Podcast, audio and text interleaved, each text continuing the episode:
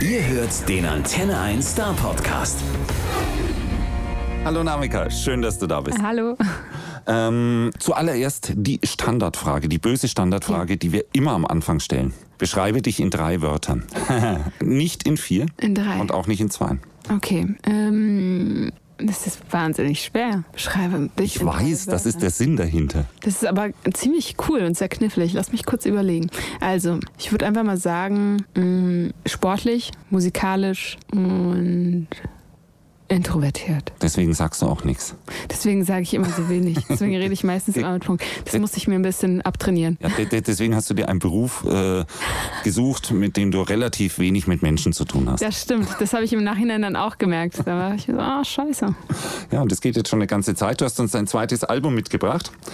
Kevalu. Also ich hoffe, ich spreche das halbwegs richtig aus, aber was heißt das eigentlich? Kiwelu bedeutet wie nichts oder für nichts. Es hat zwei Bedeutungen. Ähm, und die positive Variante davon ähm, ist eine Antwort auf ein Dankeschön. So jemand bedankt sich bei dir und da sagst du, ach, Kiwelu. So, So wie, wie, wie das spanische de nada. Genau, de nada oder das de ria oder was auch immer. Und ähm, das, äh, die negative Bedeutung oder das, wenn man es negativ benutzen möchte, dann ähm, meistens in einem Kontext, wo man sich unheimlich viel Mühe gegeben hat für etwas, aber leider ohne Erfolg. Und da stellt man sich selbst die Frage, wofür habe ich mir all die Mühe gemacht? Für nichts. Kiwelu sozusagen. Für die Katz, sagen sie in Für die Schwaben. Katze. genau. Und das sind die zwei Ebenen, die es gibt. Ich nehme jetzt mal an, Ebene 2 trifft auf das Album nicht zu. Beide Ebenen treffen auf das Album zu. Nämlich ist es so eine Art Mantra, die ich aus beiden geflochten habe. Und äh, ich sag mir halt, selbst wenn ich etwas für nichts gemacht habe, habe ich es total gern gemacht. Dann war es auch nicht für nichts. Genau. Ich finde, die neuen Songs, die kommen unglaublich direkt und sehr persönlich rüber. Und, und die Frage, die man sich dann natürlich stellt, handelt jetzt das ganze Album von dir oder erzählst du da auch Geschichten, die dir zugetragen worden sind?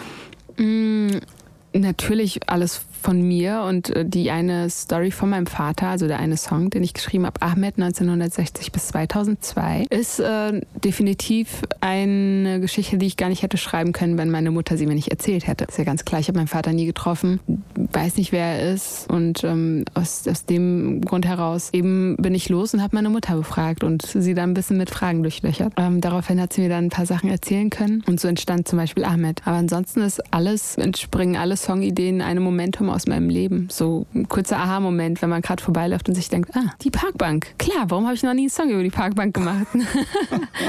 und dann wird ein Song über die Parkbank gemacht. Okay, und dann die Parkbank daneben, weil die war besetzt. Nein, Quatsch.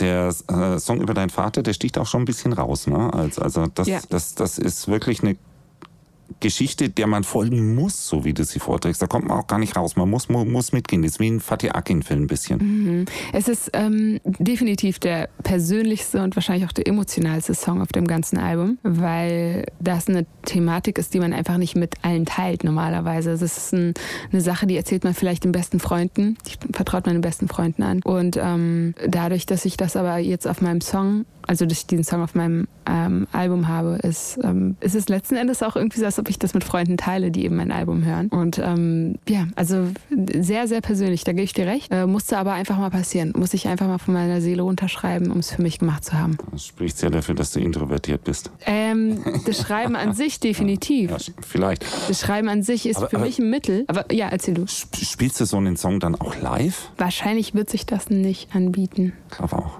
Das Schreiben nämlich, das wolltest du gerade sagen. Ja, genau. Also für mich war das, für mich ist Schreiben erstmal immer so eine Art Reflexion wie Therapie. Und als der Song dann da war, also ich rede jetzt explizit von Ahmed, waren alle natürlich erstmal baff und haben sich umgedreht und dachten sich, okay, wow, hätten wir jetzt nicht kommen sehen und so und mich auch total geehrt gefühlt über die Reaktion. Aber ich war mir erstmal nicht sicher, ob ich den aufs Album packen möchte, weil er doch schon sehr, sehr persönlich ist. So lange Rede, kurzer Sinn. Äh, Viele Monate sind vorbei und dann kam es eben zu dieser Entscheidung, kommt er aufs Album oder nicht. Und dann saß ich da mit meinem Management und mit, ähm, der Plattenfirma und dann haben wir uns alles angeguckt und ich dann so, na, also ich bin immer noch nicht wirklich davon überzeugt, den Song aufs Album zu bringen. Und die so, das wäre Wahnsinn, wenn du das nicht machst, bla bla bla bla. Und wirklich irgendwie voll nett versucht, auf mich einzureden und mir zu zeigen, dass es ein toller Song ist. Und irgendwann sagte ich dann so, ja, okay, das ist ein guter Song ist, reicht mir jetzt nicht. Ich will jetzt auch überredet werden. Und dann kam eben genau das Argument, was ich super stark fand. Und seitdem denke ich das eben auch. Da das eben eine Sache ist, die man wahrscheinlich nur Freunden erzählt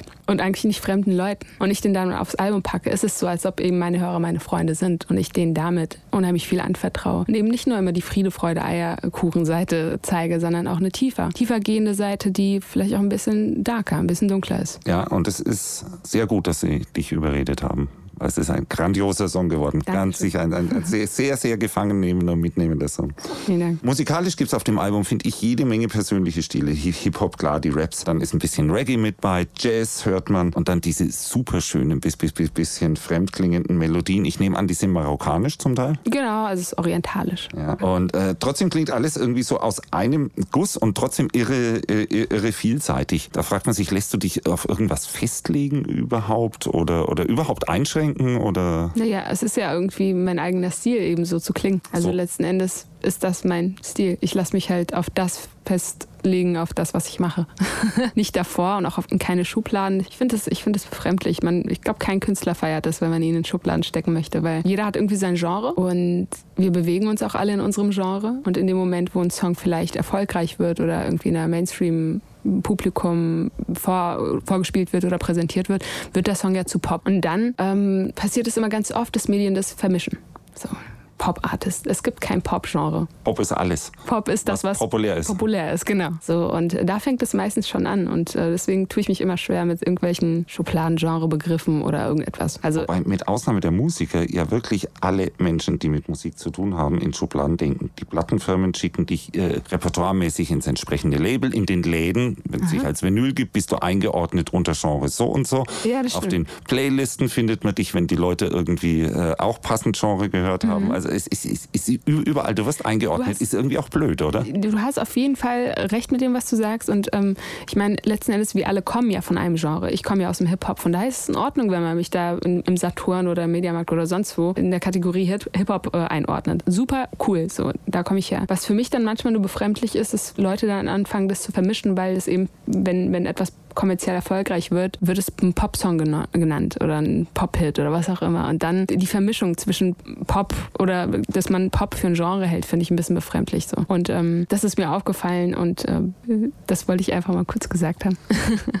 Ja, und, und äh, irgendwie ist es aber so, dass Hip-Hop ja auch nicht mehr Hip-Hop ist. Da gibt es ja hunderttausend andere Geschichten. Also, als das mal, mal losging Voll. mit Grandmaster Flash und so Kram, ne, da war noch ganz klar, das sind diese komischen Verrückten, die machen Ja. was, was noch nie jemand gehört hat. Genau. Und seitdem ist er immer breiter geworden. Also Seitdem ist es immer breiter geworden, seitdem ist immer facettenreicher und auch innerhalb des Raps selbst unheimlich viele Abspaltungen. So, das ist, da ist musikalisch so viel über die letzten vier Jahre oder drei Jahre passiert, dass die Entwicklung hat Hip-Hop in Deutschland noch nicht mal in den letzten 20 Jahren gemacht, so schnell wie es jetzt ging. Und ähm, das ist irgendwie cool mit anzusehen und ähm, aber lass es Genre bitte Genre sein.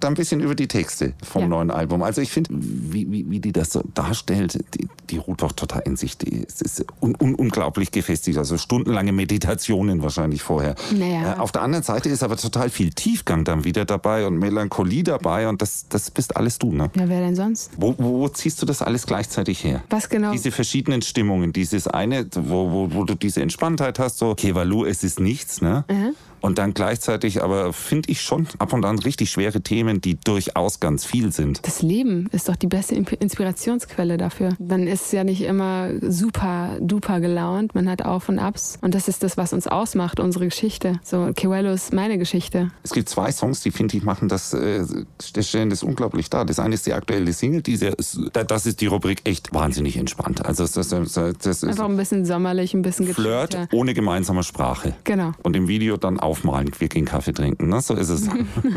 und dann aber, aber der Titelsong von dem Album, das ist wirklich ein ganzes Leben in dreieinhalb Minuten. Genau, sehr gut interpretiert.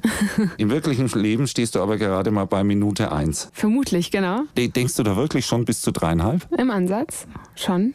Bin ein unheimlicher Familienmensch, muss ich an der Stelle sagen. Und ich liebe meine Großeltern voll. Und wenn ich dann sehe, wie, wie schnell sie älter werden und ähm, ich meine, wir brauchen uns nichts vorzumachen. Wir alle wissen, die Zeit wird immer kürzer und nicht umgekehrt so. Und ich versuche natürlich genauso für sie da zu sein, wie sie es für mich waren. Und ähm, genau aus dieser Emotion heraus habe ich dann, ne, die Zeile beginnt ja auch und ich hoffe, sie sind für mich da, wenn ich dann äh, auch anfange zu schwanken oder nicht, mich nicht mehr halten kann, dass meine Enkel für mich da sind. Und ähm, genau diese Beobachtung oder diese, diese Hoffnung, die habe ich eben gesehen, weil, ähm, weil ich das versucht habe, zumindest für meine Großeltern zu sein. Und ähm, man hatte unheimlich viele Kinder, also jetzt in dem Fall meine Großeltern, aber jeder ist irgendwo verstreut. So, natürlich kommen sie dann mal immer einmal die Woche oder was weiß ich, vielleicht auch weniger ähm, vorbei und schauen, schauen mal nach und so, aber das ist eigentlich nicht genug. Und das ist sozusagen die Befürchtung plus die Hoffnung, die ich habe, die mir nicht widerfährt in Zukunft, weil ich versuche, gute Punkte für mein Karma-Konto zu sammeln. Wenn du an Songs arbeitest, äh, was, was bist du eigentlich dann für, für ein Typ? Bist, bist du so der Typ, der sich an den Schreibtisch setzt und äh, sagt, so, ich gehe jetzt äh, Songtexten oder, oder fällt dir das eher unter der Dusche oder beim Spazierengehen ein und äh, wie läuft das bei dir? Tatsächlich überall mal. Ne? Also manchmal sitze ich im Studio und kann unheimlich gut die Muse provozieren, dass sie dann kommt und ich dann auf einmal sofort hier irgendwie einen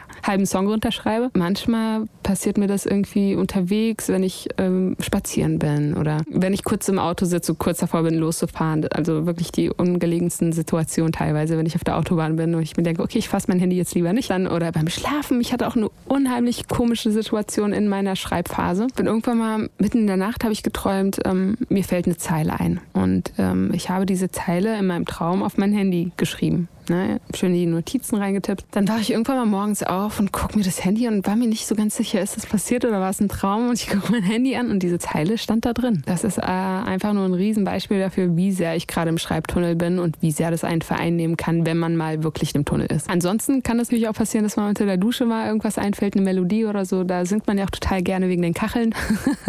das klingt dann immer ganz toll. Ja, ansonsten überall. Also tatsächlich das Handy ist immer am Start und aufnahmebereit und tippbereit. Jetzt sind die Songs Songs geschrieben und ich habe mal geguckt, wann man dich, wie man dich live sehen kann wieder. Und habe festgestellt, irgendwie, zumindest auf deiner Webseite, da gibt es erst einen Termin. Mainz. Das kann doch noch nicht alles sein. Nee, mittlerweile, ich habe jetzt auch schon gestern. Stand gestern war Mainz, stand auf deiner Webseite. Ah, ja, ich habe gestern schwör's. Abend erst gepostet. Ähm, ich bin auf kleine, intime Clubtour jetzt erstmal, um kurz ein bisschen warm zu werden, uns warm zu spielen. Und zwar aber nur für drei Städte. Leider, leider nicht in Stuttgart, aber dafür in Köln, Hamburg und München. Schaut doch vorbei, da wo ihr Zeit habt. Ich würde mich auf jeden Fall Fall freuen. Ähm, jetzt im September wird es sein und ähm, dann werde ich erst im Frühjahr, äh, Frühjahr 2019 auf große Tour gehen. Also wir dürfen uns schon darauf freuen, dass du bei uns vorbeikommst. Ja. Und ansonsten mich auch. Vier, vier Stunden Nerv nach München auf der Autobahn oder zwei Stunden Zug nach Köln. Vier Stunden nach München? Ja, eigentlich so sollte das irgendwie knapp unter zwei dauern, ah, ja. aber eine, das ist eine furchtbare Autobahn, nee, die möchtest du nicht fahren. Okay.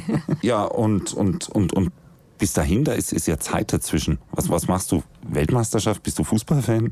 Ja, ich werde sicherlich mal einschalten und gucken, was da so die, die Deutschen machen, was ähm, die Franzosen so machen, was die Marokkaner machen. Die sind ja nach langem wieder dabei. Da bin ich äh, sehr froh drum und sehr stolz und drücke denen auch die Daumen. Ähm, das äh, Lieblingsszenario wäre natürlich im Finale Marokko gegen Deutschland und ich wäre für beide. Ja, ansonsten, was mache ich noch? Ich werde ab und an mal ein paar Sommertermine noch spielen, irgendwie so ein paar Minigigs und ja, Silvester wahrscheinlich vielleicht in Urlaub fliegen, wenn ich kann. Dann tief durchatmen und dann kommt die Tour. Dann geht's los. Ja. Genau. genau. Wir können ja dann bis dahin so lange das Album so oft hören, dass wirklich auch alle die Texte genau das drauf haben. Das wäre so gut, Leute. Vorbereitung ist wichtig. Vorbereitung ist alles. Dann macht's Konzert auch viel mehr Spaß. So sieht's aus. die, die Hip-Hop-Szene, aus der du kommst, ja, die mhm. ist, ist, ja irgendwie so ein männerdominiertes Ding. Also, also ständig hört man hier Skandal, jenes und dieses und hier erklärt er jener, weswegen er der Tollste ist und dann gibt es zwischendrin noch den depressiven Casper irgendwo, also der, der auch nicht immer depressiv ja. ist, aber gelegentlich. Mhm. Aber, aber es sind, sind fast nur Typen. Ist das ein Problem? Hm, für mich nicht. Also ich finde find es doch cool. Ich mag Männer dürfen, also ich, wer sich Feminist nennt, muss, äh, muss sich dem bewusst sein, dass Feminismus nichts anderes bedeutet außer Gleichberechtigung der Geschlechter. Also von daher ist es doch cool, dass es Männer gibt. Ähm, es wird immer mehr Frauen geben. Ich merke das so. Es passiert auch. Im Laufe der letzten drei Jahre kamen sehr viele Artists Female Artists dazu. Und das ist doch eine schöne Bilanz, würde ich sagen. Und jetzt noch ein paar Jahre und dann sind wir auf äh, Gleichstand. Dann 50-50. Denke ich mal, ja. Ist okay, dann werde ich die Frage auch nie wieder stellen. dann werde ich es mal umgedreht machen. Jungs, was ist denn los? Da sind nur noch Mädels. Das wäre stark. Ja, könnte passieren. Dann treffen wir uns nochmal. genau. Wer ist denn eigentlich, gibt es denn sowas überhaupt, die wichtigste Person, die in deiner Karriere als Musikerin, äh, die du in deinem Leben kennengelernt hast? Gibt es sowas? Äh, die wichtigste Person, die ich in meiner Karriere kennengelernt habe. Naja, irgendwie kann man schon sagen, dass mein jetziges, also mein Umfeld, so mein, mein Management, mein Manager ist auf jeden Fall ähm, der Mensch, der der schon einige Türen für mich geöffnet hat, aber natürlich auch mit der Musik zusammen. Aber er ist auf jeden Fall jemand, den ich nicht missen möchte. Ich versuche das so ein bisschen rauszukriegen, was alles wichtig ist für dich. Deswegen ja. jetzt spontan ganz verschiedene Fragen. Was war der erste Song, den du dir für eigenes Geld gekauft hast? Der erste Song, den ich mir für eigenes Geld gekauft habe, war das sogar, ich glaube, das war sogar Tim Bensko. Es war das Album von Tim Bensko, weil es damals rauskam, als ich da sozusagen angefangen habe, mit äh, meinem jetzigen Manager zusammenzuarbeiten. Und ähm, wir haben das Management und dann habe ich, hab ich das Album Album gekauft und ihm dann so ein, so ein, so ein Bild geschickt. So, guck mal, habe ich mir geholt und so als Support, ich bin am Start. Hast du ein musikalisches Vorbild? Mein musikalisches Vorbild, ich habe mehrere. Wenn man, also Vorbild klingt natürlich auch immer so riesig, das Wort, ne? als ob man da jetzt irgendwie so ein Podest äh, oder so ein Altar aufgestellt hätte. Warte mal auf die Folgefrage. es gibt auf jeden Fall Künstler, die ich sehr, sehr gut finde und sehr mochte und auch damals schon sehr, sehr gefeiert habe. Missy Elliott ist halt immer noch jemand, den ich äh, unfassbar talentiert finde, weil sie einfach ein Komplettpaket mitbringt. Sie kann rappen, sie kann singen. Sie war immer unheimlich sympathisch, auch für eine Rapperin, wobei Rapper eigentlich immer dazu tendieren, aggressiv zu wirken oder irgendwie grimmig oder sonst was. Genau. Und sie war halt immer sehr, sehr sympathisch, lustiger Mensch. Und das mochte ich an ihr. Lauren Hill, tolle Frau, Wahnsinnssängerin, Rapperin ebenfalls, Musikerin. Lass uns einfach darauf beschränken. So, und jetzt drehen wir die ganze Kiste mal eben um. Für wen meinst du denn, wäre es ganz gut, dass er dich als Vorbild nehmen würde? Boah, ich will gar nicht als Vorbild genommen werden, um ehrlich zu sein. Du, du bist Musiker. Es nee. wird sich nicht vermeiden lassen, dass irgendwo die eine oder andere Person ich weiß, ist. Ich bin ja selbst noch nicht so weit, dass ich mich als Vorbild sehe. Da gibt es so eine Zeile von, von ähm, war das T.I. P. Diddy oder Kanye, ich glaube P. Diddy. Ähm, er sagt in der Zeile, dass irgendein Kind zu ihm sagt, wenn ich groß bin, will ich sein wie du. Und daraufhin antwortete, but I ain't finished grown yet. So kann, ich will das doch, also es ist nett, dass du das äh, sagst und so, aber ich glaube noch nicht, dass ich das perfekte Vorbild bin, weil ich natürlich auch meine Fehler habe und äh, noch nicht fertig gewachsen bin, so letzten Endes. Wahrscheinlich sind wir erst dann fertig gewachsen. Wenn, wenn, wenn bei dir die ganz vielen Enkel vorbeischauen. Genau, vielleicht dann. genau, genau. Davor schaust du aber noch ein paar Mal bei uns vorbei. Für genau. dieses Mal Sehr vielen, gern. vielen Dank, dass du da warst. Sehr gern, es war schön. Der Star Podcast bei Antenne 1.